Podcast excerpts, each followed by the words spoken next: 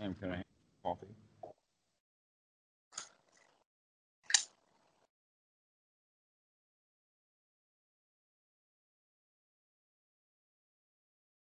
Your mic's off. Pardon? There we go. There's the sound. Okay. Uh, you opened this conversation by talking about uh, that you're beginning to understand uh, that everything really is already okay and that it's all right for you to go ahead and be happy.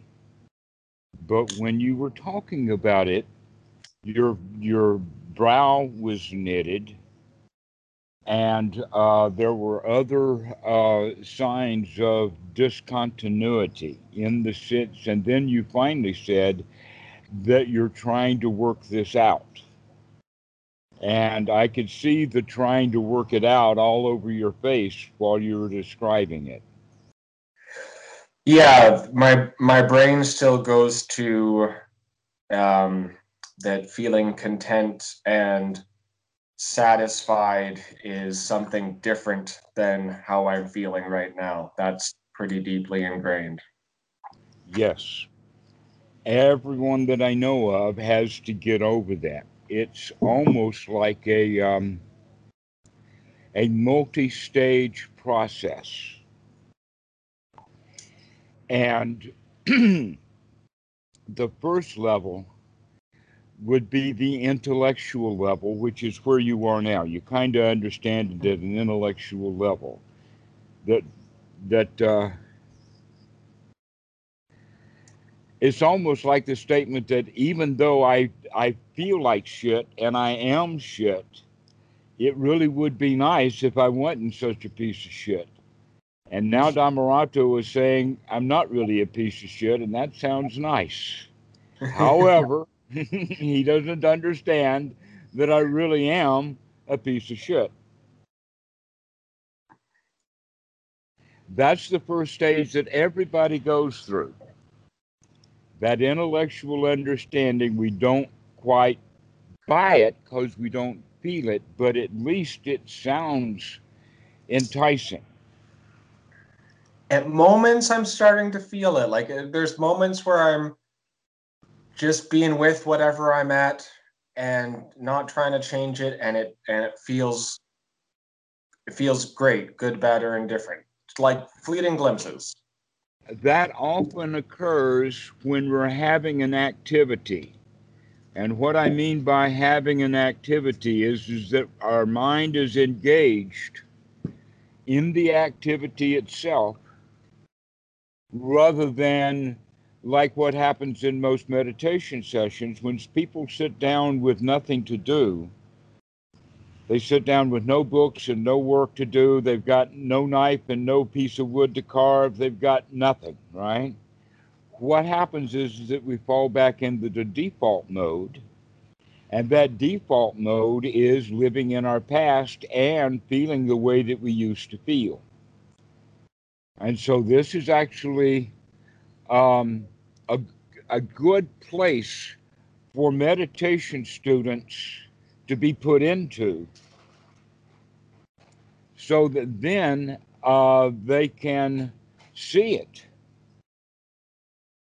But it's also valuable for us to engage in activities because when we're engaged in activities, then we're not back into that default mode of, of feeling like a piece of shit because we have been, let us say, be, be, and we feel like a piece of shit because we have proved to ourselves in the past over and over and over again that I am a piece of shit. I'll take what that person said. He called me a piece of shit, and I said, yeah, he was right. Then I got a spanking for being a piece of shit, etc., like that. And all of this stuff mounts up to where we now have an overall balance of the scale of feeling like a piece of shit. And yet, we know intellectually somehow that we don't have to. And that when we get engaged in activities and we focus on something else other than ourself, then everything is okay. Or sometimes in, in meditation, when I just forget, my, my mind just forgets to try and change how I'm feeling for a second. And I just, I feel okay when I stop trying to feel okay. That's interesting. That is, in fact, just another way of saying it with a whole lot less weight to it. That the way that many people try to practice meditation by trying to become enlightened. And finally, sometimes after years and years of the struggle of trying to be enlightened, they say, Well, the hell with it, I'm just going to sit here and enjoy myself. And then they become enlightened because they're actually sitting there enjoying themselves. So they've stopped the struggle. So you're right. You've got one of the keys now. One of the keys to unlocking this door is to stop trying to feel okay or stop trying to feel different than you do, but rather we leave it to the uh, to the issue of investigation instead. Investigation. Investigation. Okay, so what we mean by that is is that we automatically judge being a piece of shit as some bad news. It's wrong. It's, it, we shouldn't be a piece of shit nor feel like a piece of shit, right? But when we investigate, we investigate and find many things going on, including that uh, the feelings may be feelings of shit, but the mind's okay. That often the way that we feel is also associated with the kind of thoughts that we have. And so that we can change the kinds of thoughts we have, we will also change the way that we feel. And that's directly true in, uh, in the example that I just gave of that when we're not occupied with anything, we go back into default, which would be basically what Sigmund Freud called free association, that the mind just jumps and jumps and jumps around well, guess what? All of that monkey mind jumping, that monkey misses a limb from time to time and crash lands. That happens over and over again. But the other point is why is the monkey jumping around? Why isn't the monkey content on the limb he's on? Why is the other limb always better, even to the point that he's willing to crash land missing it to get away from where he is? Okay. And so when we hear the idea that everything is really okay, well, it's only at an intellectual level. There's deeper levels that need to be go- gone through. And that as we do the investigation, we begin to say, well, wait a minute. I'm actually making enemies with myself because it's me that I don't like. Why don't I become friends with myself? Why don't I accept the way that I am? That in fact it's really okay that I'm a piece of shit. That the way things really are, in fact, we need not call it a piece of shit. That we begin to investigate and see things clearly. And one of the things that we need to keep focusing on in that investigation is not only what is there, but also, and this is a big question in Buddhism, is to start also focusing on what is not there. This is where we get the idea of emptiness and shunyata and all of that. And the example that the Buddha gives, which is an indication, is, is that when Ananda asks about that, uh, the Buddha says, We are standing here in the forest. And Ananda says, Okay. And he says, And this place is empty of village. There is no town here in this forest. Okay, and so that's the kind of example that we're looking for. And in the sense that one of the ways that we need to, to find safety and security is by looking around and noticing that there is actually no dangerous things here. Mhm. There are, in fact, no alligators on the floor. There is no python climbing up your leg.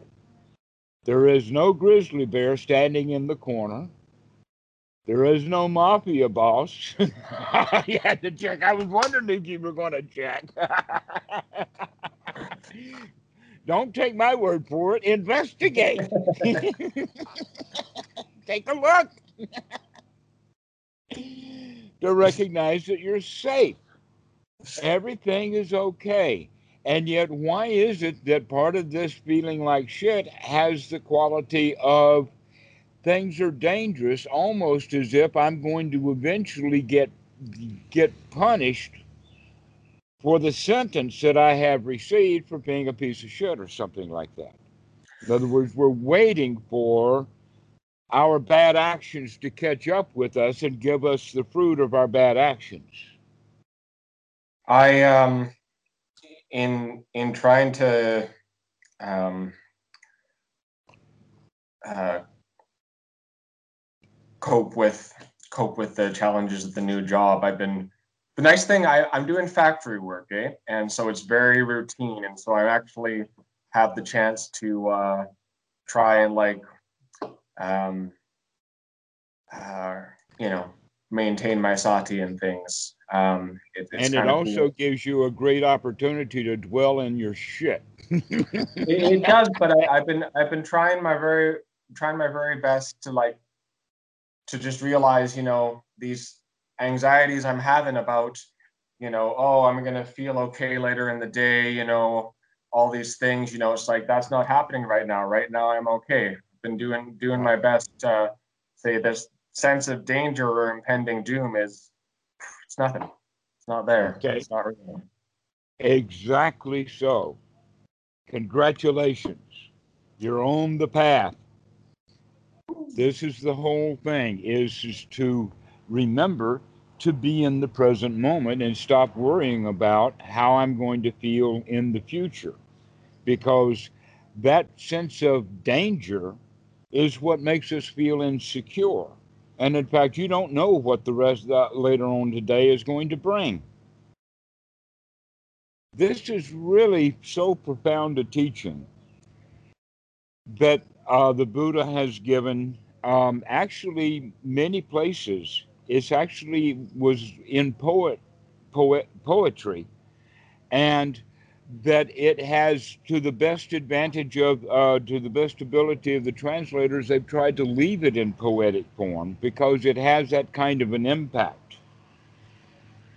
But the, the statement has to do with the fact that we do not know anything about the future we do not know what the future is going to bring that in fact the entire realm of gambling is based upon the fact that people don't know what the future is going to bring, and so they try to manipulate it so that it'll bring them what they want, and that they are uh, disgustingly incapable of doing that. Little investors on the stock market, for instance, they lose their pants because of their greed, and they're thinking, well, the um, when the stock market goes up, then I'll make money. But there's no guarantee of that. We don't So- know what the future is going to bring. If you see that, then you can be here now and be satisfied with the here now because you may not get punished for uh, in the future for wrongdoing in the past. You don't know. One one thing that I'm I'm trying to trying to uh, sort through is is um, I I find myself relating with a lot of aversion when um, you know because I, I have this notion okay be cool right now and so then when my brain goes here there and everywhere then I'm constantly going you know shouldn't be having those thoughts should be happy right now and and so it's it's uh um, I'm relating with aversion when my mind does its thing. Ah, yes. So, in fact, you have now found a new way to criticize yourself.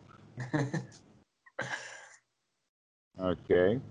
You are, uh, like all of us, we are often uh, trained into being critical, critical mind. In fact, in our society, uh, a critical mind is good. They even hire um, critics at the newspaper to criticize plays and movies and things like this. So our society is built upon criticism in the sense of building buildings, building cities, building technology. Critical thinking is needed and or, scientific is needed. But we're also using criticism um, in a way of uh, looking at right and wrong, up and down, what works, what does not work, what's good and bad is mostly how this got started. And this is actually uh, well known in the Bible, though it's not known for this, and that is the story of Adam and Eve. I think I've mentioned this to you before. You have, yeah. Okay. So the story of Adam and Eve is that Adam and Eve themselves destroyed their own paradise and or uh, were thrown out of their paradise by their own thoughts of criticizing paradise. The paradise was paradise before they came, and it was paradise after they left, and it was paradise there when they were there for a while, but when they started criticizing it, it wasn't paradise anymore. It could be improved, it could be fixed. I remember on the last last time we talked, you talked about you know, remembering to keep into a nurturing mind frame. And in the nurturing mind frame, there's That's no what dichotomy. We're about to get into. Yes. Yeah. You're a step ahead of me. Congratulations. You're a half a step ahead of me. We need oh. Yes. Nurturing is exactly the opposite of criticism. These two words go together very well. That you need to stop criticizing yourself in the sense of you ought to feel good, which is criticizing yourself, into saying things like, wow, everything is nice. In other words, you begin to nurture yourself. This is what we mean by gladdening the mind. And it's a very subtle thing because most of us who are trained in being critical, we see, in fact, no distinction between nurturing and merely liking. So that we continue in our criticism and say, criticism means I hate it, and nurturing means I like it. Okay. And yet, both of those things are criticism.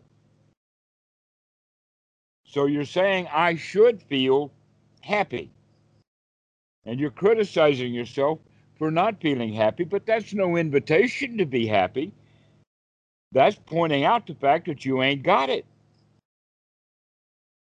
And so it, this is actually a be, uh, the beginning of a ma- major shift in one's practice from only understanding the teachings of the Buddha intellectually and to really start to applying it in the sense that you already are okay. You already are enlightened. You already are any and everything that you want to be. But for many, many years, you've been training yourself into being a piece of shit.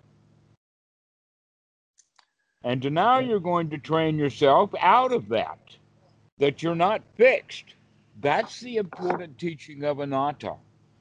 Is just because you're a piece of shit doesn't mean that you're going to be a piece of shit in five minutes. And just because you feel like a piece of shit right now doesn't mean that you're going to feel like a piece of shit in five seconds. You do have choices with this. And we have been robbed by our um, society of that. We have been lied to. Christianity is one of the major liars in this sense. You want me to tell you the lie? I can do it in two words original sin. Oh God. That is the biggest lie. Here's what it means is you're already a piece of shit and you can't do anything about it. You need Jesus to come wash you off. Pay, whitewash you or something. Give you forgiveness for being a piece of shit. Guess what, Devon? From the depths of my heart, I know you're not a piece of shit.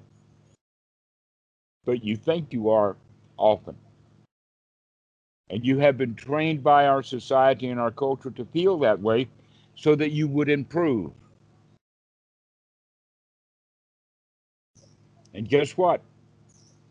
People who feel like shit don't improve much.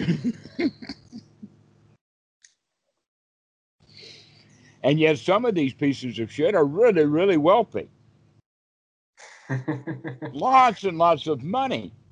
And they still like feel like a piece of shit. And they think that, oh, if I can get double my money, you know, $2 billion is not enough. But if I had four, now I wouldn't like feel like a piece of shit. There's uh, a quote from the suttas I came came across the other day that's been been sticking with me, and it basically says, um, you know, um, when you stop seeking pleasure, you'll feel at peace, and and that is that's so it's counterintuitive, but like sometimes I can feel that, you know, like when I, like I'm wow, see- what a direct application! You nailed it. So when I talk about you uh, uh, to practice and cultivate happiness, now you're seeing that oh, is that the sense pleasure I should pursue? I I should go get that, and I'll feel good if I get it, but I don't have it yet, and I feel bad. Yeah, and that's the yeah. whole actually the, the fixin is is the um and and so I'm starting to see like this this business is is about surrender, completely surrendering to what's going on. Um, and that's a very Christian word. There's better words to use because that sounds like a, a, a victim when we surrender. I guess it has a good it has a good connotation for me because in 12 step programs it's it's one of uh, one of our 12 step is very, very Christian oriented, and they have that word surrender in there. Let me give you an alternate word for that. Okay. Amor fati. Amor fati. Amor fati. This is Latin.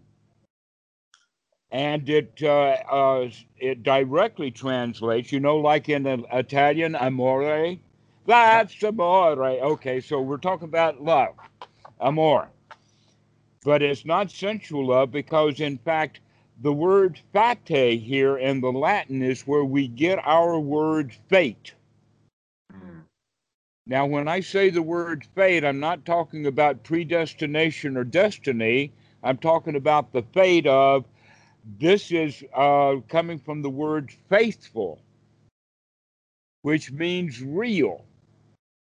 That this is fidelity. You hear all of these words I, in there, I, and we I, all and we also hear the word fat. Okay. Now, in our society, somehow skinny is good and fat is bad, but in old civilizations, especially now, even in India, the Bollywood movies have the, the stars that keep going in movie after movie after movie are all fat. Why are they fat? Because in India, that still has the concept of, of um, uh, prosperity. Mm-hmm. Okay. But the reality of fate is, is uh, in English, is your fate is going to hell. That you're fated for badness. To where in older languages, fate was just whatever it is, or it can be fortunate also. So amor fate means being in love with fate being in love with whatever it is that's happening and whatever it is that's going to happen. We fall in love with that. Now, that's a little bit better way of looking at it than surrender. Yeah. Yes. I mean, this this this feels like a um uh, a bit a, a bit like um, metta. This this this this feels like the the um, uh, the thing I've been trying to do where I'm I, I've been trying to be like look at whatever what's going on with some kindness, you know, and and and you know feel um, some some gratitude for wherever I'm at and some some confidence in in the process and all those things. I don't know if that's similar.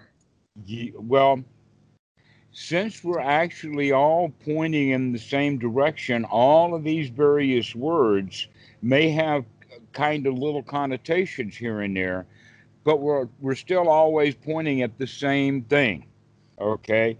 And basically what we can say is is that if we can come to a state of uh, comfort, satisfaction, security, uh, and success within the mind, then we treat the whole world that way also. That we treat the, the outside world the way we treat the inside world. Not well. That we criticize the outside world just like we criticize the inside world. We use the same template Mhm. With with the idea of metta then is to start treating the outside world with compassion or with uh, uh, amor fati or in the case that you're using surrendering to it. But surrendering somehow you can hear the concept is is that the underdog surrenders to the top dog The one who is losing is the one who surrenders. We're much more like looking at um, uh, reality or uh, fati, our fate, as a concubine, as a lover, metta, all on a kind of an equal basis where we enjoy each other and share with that. The word surrender still has the connotation of, okay, I give in because I've lost and I can't do anything about it, which is built into the 12 step program, but there's better ways of, of wording it than the way that it was originally worded. Like, for instance, being powerless.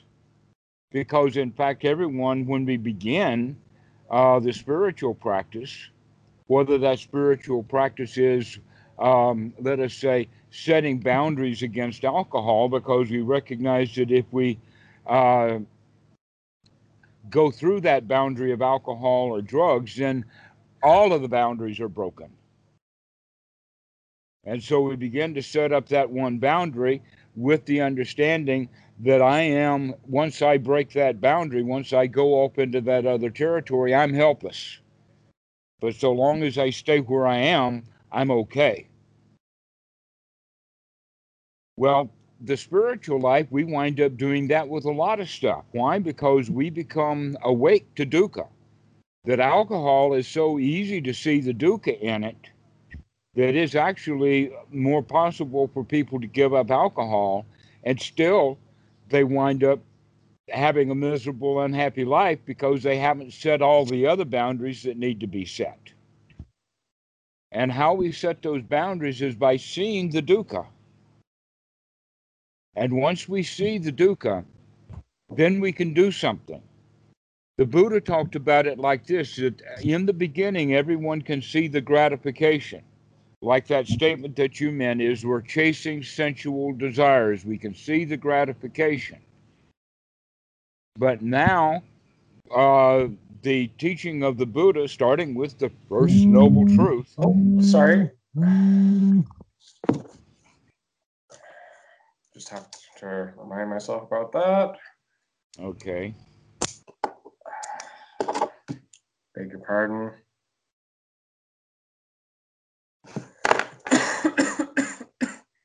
Please go ahead. Sorry. Oh, all right. So, um, that first noble truth,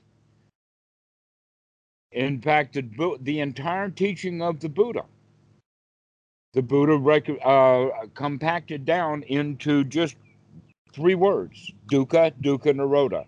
Everything about the teaching of the Buddha is to see the dukkha so that we can immediately get rid of it. This is an important quality of dukkha, dukkha, nirodha. So, this is the entire path, as it were. And what happens is, is that we get better and better at seeing dukkha. And because we can see the dukkha, that means that we can see the danger in whatever we're doing. An example of someone who is fat and they eat a lot of donuts because the donuts are delicious. And then they decide for some reason or another that they want to go on a diet. And now they see donuts as dangerous. Once they see donuts as dangerous, that gives them the opportunity of escape.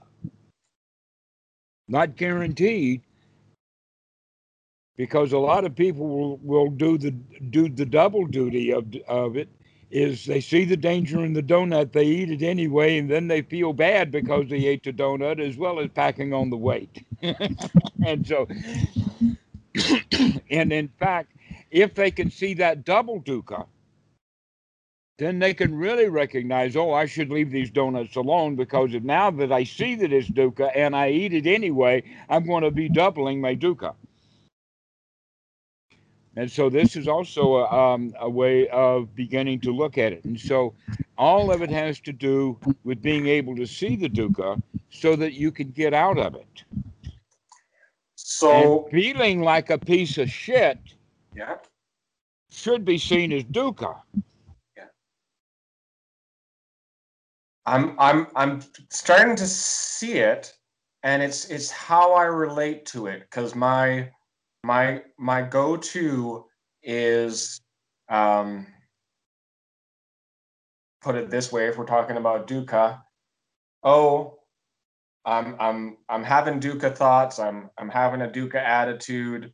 Um uh i'm unskillful i'm bad and i pile more dukkha upon it. That's that's i'm gonna beg your pardon here. I'm just getting ready But for that's work the way that you have been trained your whole life. Yes Now the right way to say it is, "Aha, I see you. Da da da da da. I caught you that time." You see, it's a completely different attitude, and we need to change that kind of attitude from an attitude of, "Oh, I'm a piece of shit, and therefore I'm a piece of shit," which is basically what you're saying. Is that I see the dukkha, and therefore I'm bad.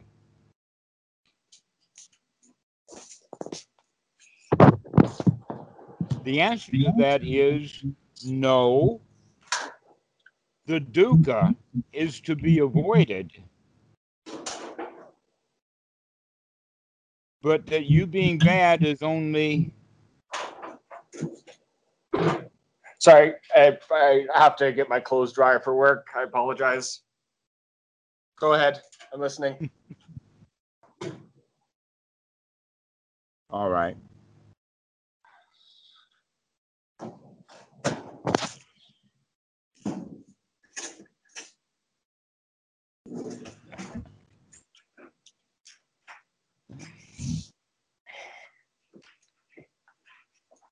Distracted there, were we?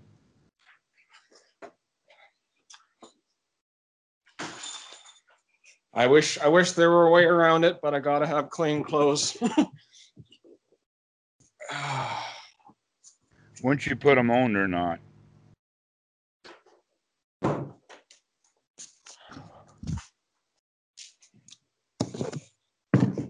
My apologies. Thanks for bearing with me.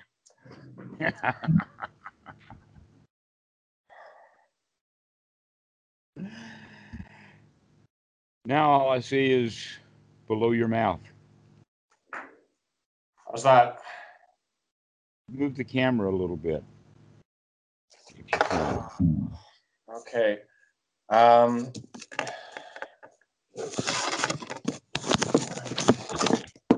ah.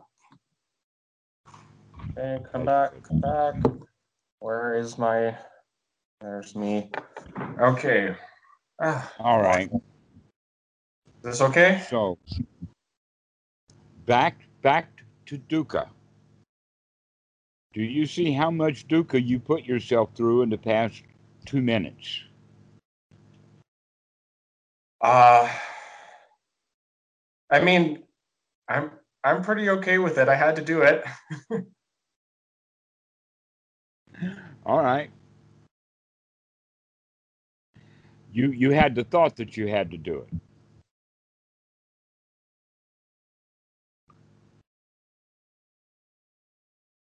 Go on. All right. And that you had that thought right then. You could have had the thought before you called me. Uh, the the laundry was just going in before I called. Yeah, it's just in the wash. Oh, okay. Yeah. Never mind.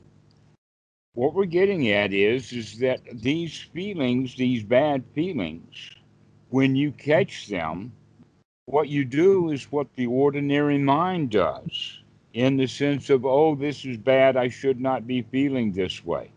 And you become critical of yourself. A much better way is to be nurturing to yourself. Imagine it like this, because this actually is uh, useful for some people. Imagine it's like a dog. Now, a dog is not a child. A child, when it's raised, we expect things from it. That child's got to fit into human society. That child's got to learn language. It's got to learn to speak. It's got to learn to do uh, all kinds of stuff. But we don't expect that from a dog. Some people do. Some people want a trick dog. Some people spend a lot of time with a dog trying to get it to do this, that, and the other thing. But even when they're doing it, they do it in a way that helps the dog. And they would probably do uh, training of the dog in one way and then training of their own kids in another, because we want critical thinking in the dog in the in the child.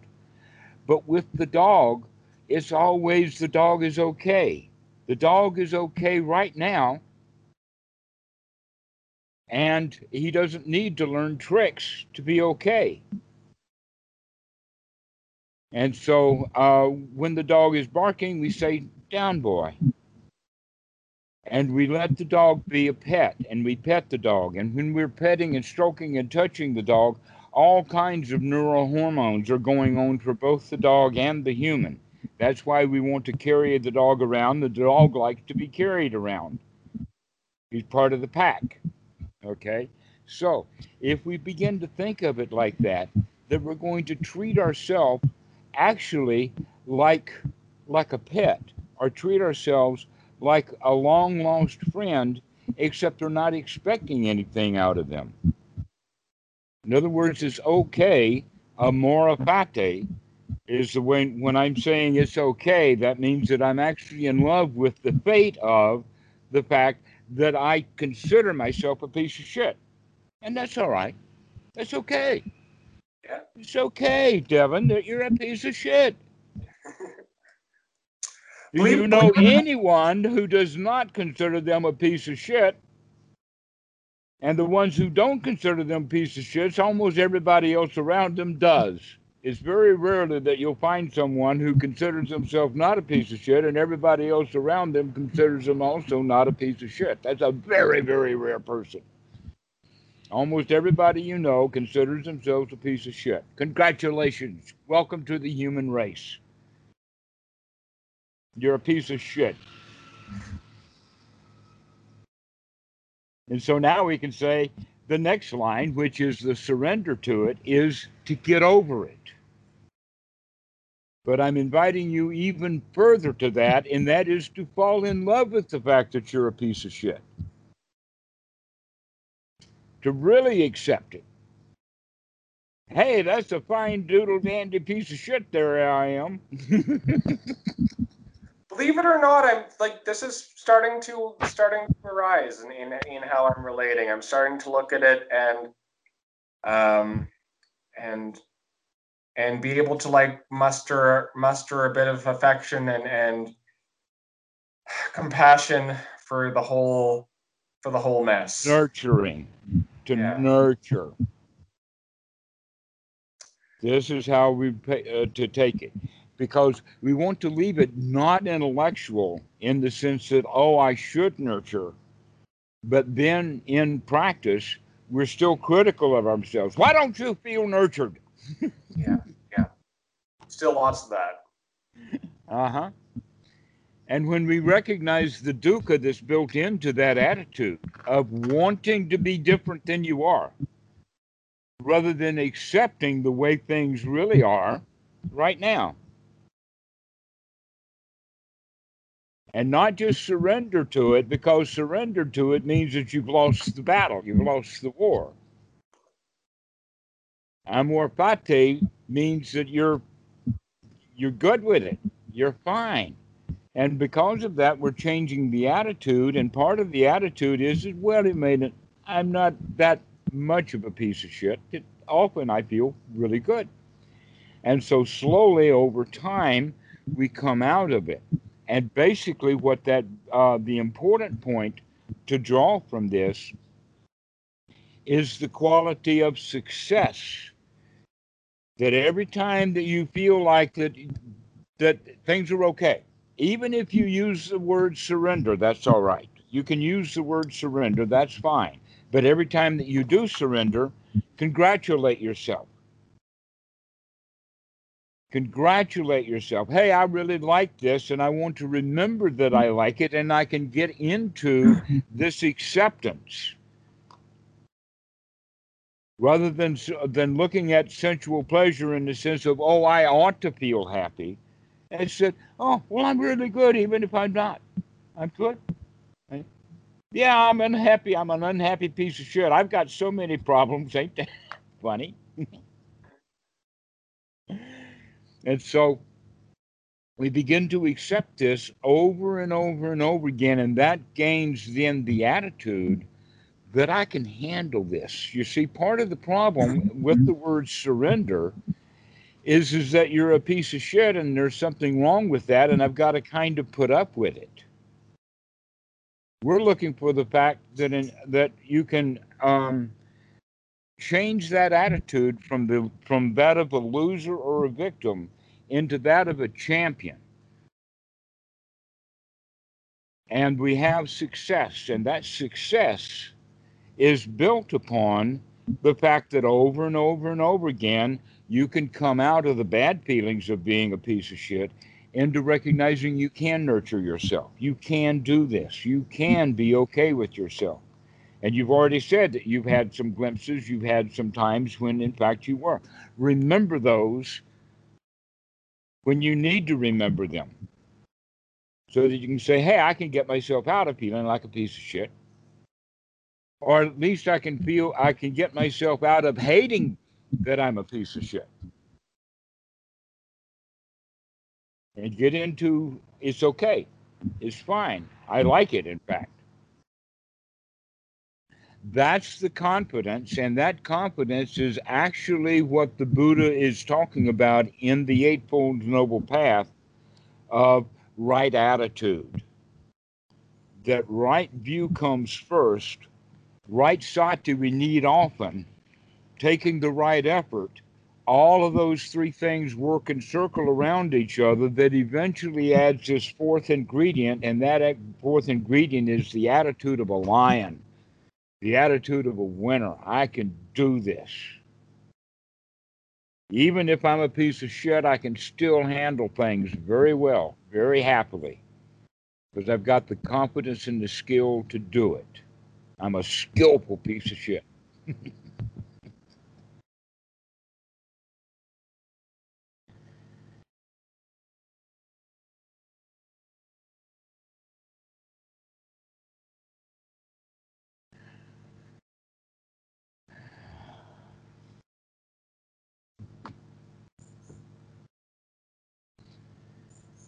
So we're looking for that confidence. The Pali word for it is shraddha, knowing that you can do it because you have done it. You have gotten yourself out of your misery. And you can do it again and again and again. And so, soon you'll get the position or the attitude that no matter what, kind of piece of shit I talk myself into thinking I am, I can talk myself right back out of it no matter what obstructions the mind has.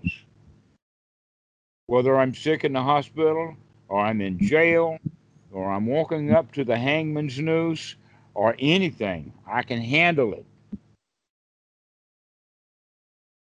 So uh, my my worry, I don't hear you. I've, I've, I've had this, I've, I've, I've had these instructions. I don't hear you.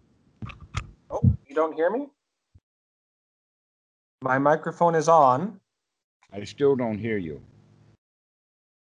incarnation.